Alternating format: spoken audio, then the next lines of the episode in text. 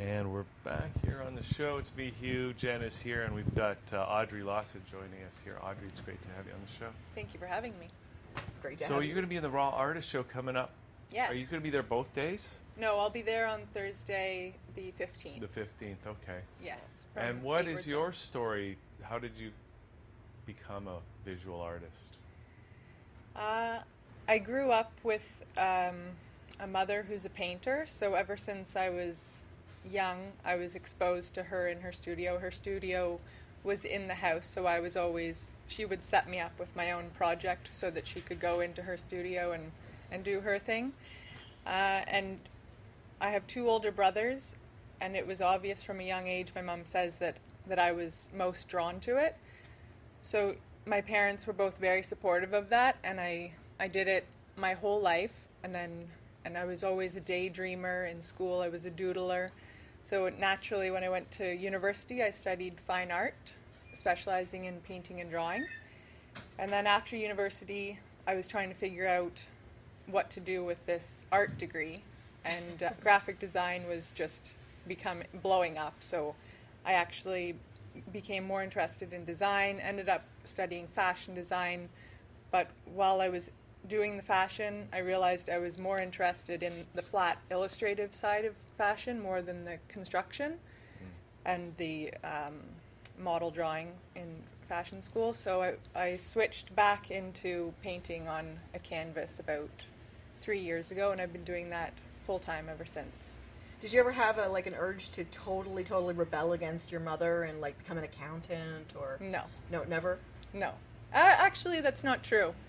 I I felt a strong sense that I needed to start a business. So for a number of years, I was I was doing that. I I uh, I worked towards a fitness business, a, a tech fitness business, for a while. How'd that go? Uh, it was going well, but then a competitor moved into Toronto just as I was launching, and oh, but it's a, it's all worked out for the best now. So yeah, that's great. glad. So you're very happy doing the visual arts now as a yes, I love it. yeah. That's cool. So the so so uh, one bit of bad timing actually ended up being a good thing for you. yeah, everything happens for a reason, and it's not always easy to see that in the moment, but retrospect is it all makes sense. Now we've got a couple of your images here that we can kind of look at. Maybe we can uh, look at them and then talk about uh, Okay. how they came to be. No, you brought a really big one in. Maybe we can look at that one first. There's This is one, and then we got a detail of that too. Let's uh, let's uh, tell us about this one. This one I've called the gloaming. The gloaming is the time after sunset and before darkness, so it's sort of dusk, twilight. And um, when I when I start doing these paintings, I don't know how they're going to look at the end of it, and I actually paint them upside down so that I'm not too focused on what it looks like. I'm more just thinking about playing with the paint, and um, and then I flip it upside down, sometimes halfway through to, to see where it's at, and and then flip it back and, and continue. Uh, That's interesting. Does that actually come apply to uh, to? Do you do a lot of these kind of like sunset? im- Like this is um, this is uh, like over water, I guess, or it's, It- it, feels like it's over water, but it it, it's actually just the feeling of it. It's not. it's a feeling that's of it. Yeah, to me, it, they're they're oh, they're sort of sitting in between landscape and abstraction. My work up until this series, this series I started in August, was always figurative. My whole life, I've I've worked doing figures, sometimes more representational and sometimes more abstracted. But uh, after I my last show in in uh, July, I wanted to make a change, and I was feeling like my old work was very constricted, so I wanted to open it up.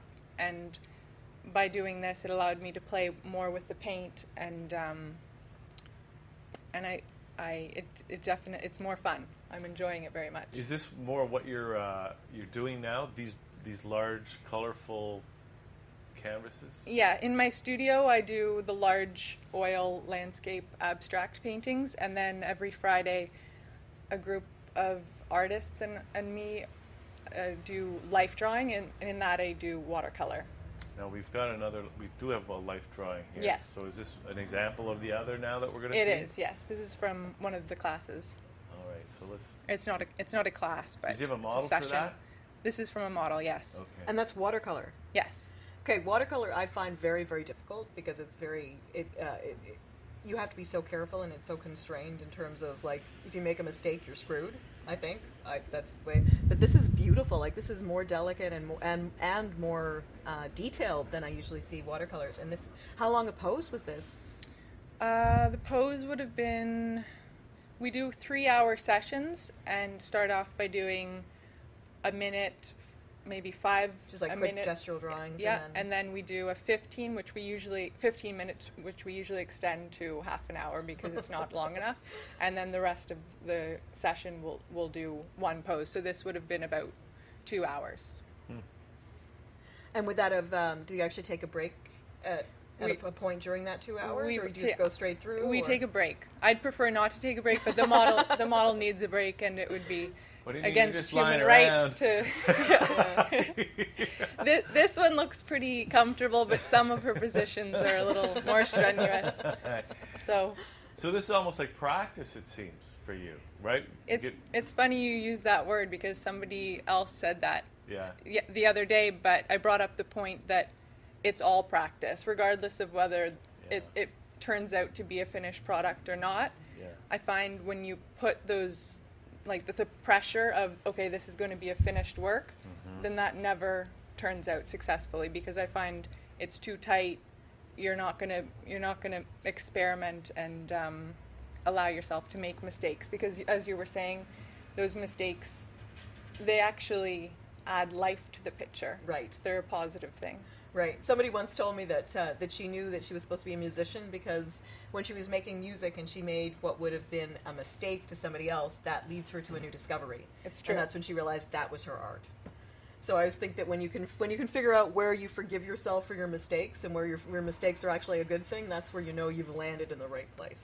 and maybe when you can catch it early enough that you can sort of mold it in a positive direction rather than just going with the mistake a little too far. Which is what I guess the experience comes from. So then Yes. Yeah, it's lovely. Um, that was uh, th- that. Uh, it's just extraordinary that you actually do your life drawing with watercolor, though. So you actually use watercolor the way that most people would use a pencil. Yes. But the um, the idea of uh, of you know the the pressure of the finished work actually kind of killing the art part of it, though. That must be very different from the graphic design side of you, because there you're actually you actually are working towards something that's Yes. And I don't think that's I'm not I'm not the best graphic designer, I'll say that now. so it's probably why like we were talking about happy accidents. I'm not in graphic design now. And the, because of course those things in graphic design aren't necessarily the, the the way that you have to behave when you're producing something, especially for a, for a client, I suppose that you actually have to be. exactly. When yeah, they set expectations and you're like, "Oh, but But this, This- would be so this- much more beautiful and doesn't yeah. work out like Yeah. that." Now, where do you see your uh, the direction of your art going, moving for, going forward? Uh, I'm going. I'd like to work, continue with these abstract landscapes. This one is m- one of the more realistic of, of this series. Um, I'd like to experiment more with pushing them into further into abstraction. I'd also like to work much larger, and um, that was a pretty big one. that's how it. much that's larger? do you want? 41 by 48 inches. Yeah. I would love to do um, maybe six feet by seven feet or so. Wow. Now, Why do do you want to do so a- big? Why do you want to do that?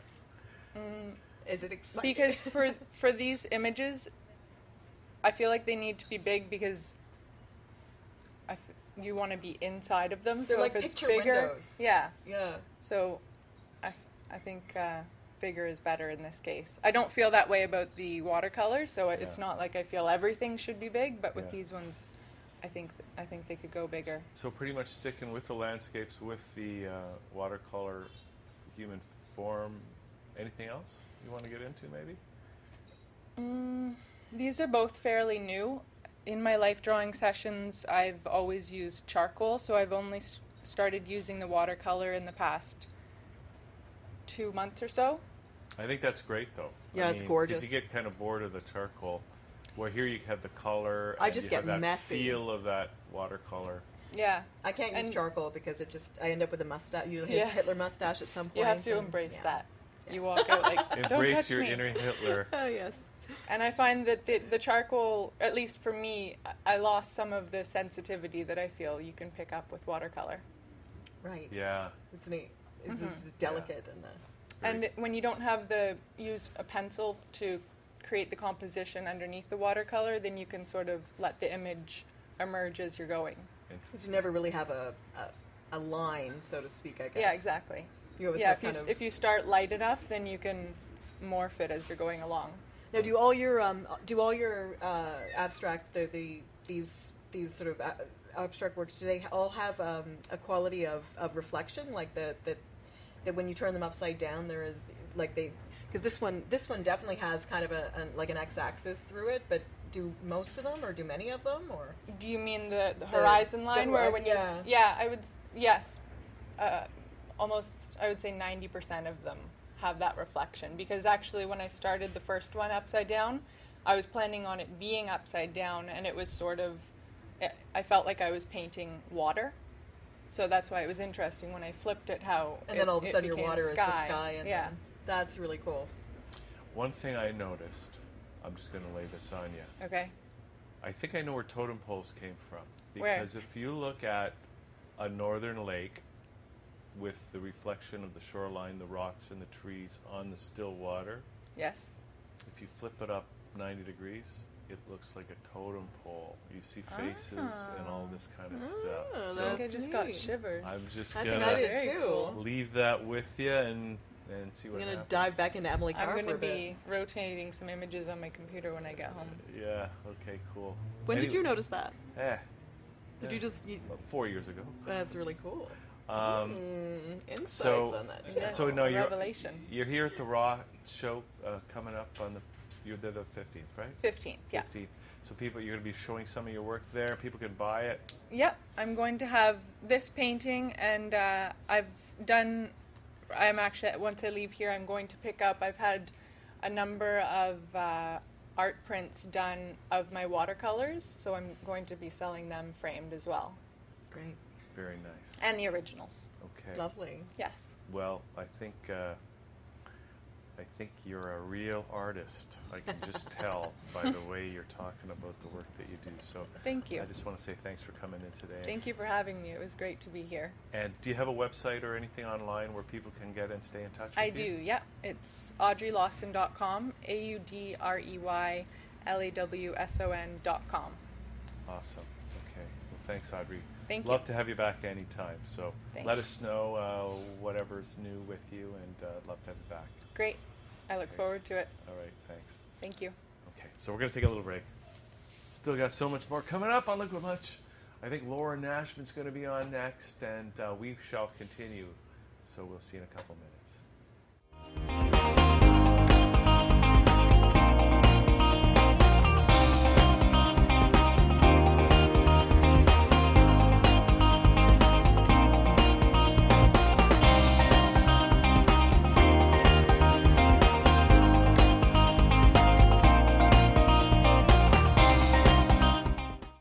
Firefighter Raphael Poirier for Firehouse Subs, introducing the new Firehouse Pub Steak Sub with savory steak, crispy fried onions, and our rich Belgian beer cheese sauce. On tap for a limited time. Order yours at firehouseSubs.com today. Remember, a portion of every sub you buy helps provide life saving equipment for first responders. Firehouse Subs, enjoy more subs, save more lives. Limited time only, plus tax, participating locations. Firehouse Subs will donate a minimum of $1 million in 2018 to the Firehouse Subs Public Safety Foundation by donating 0.13% of every purchase.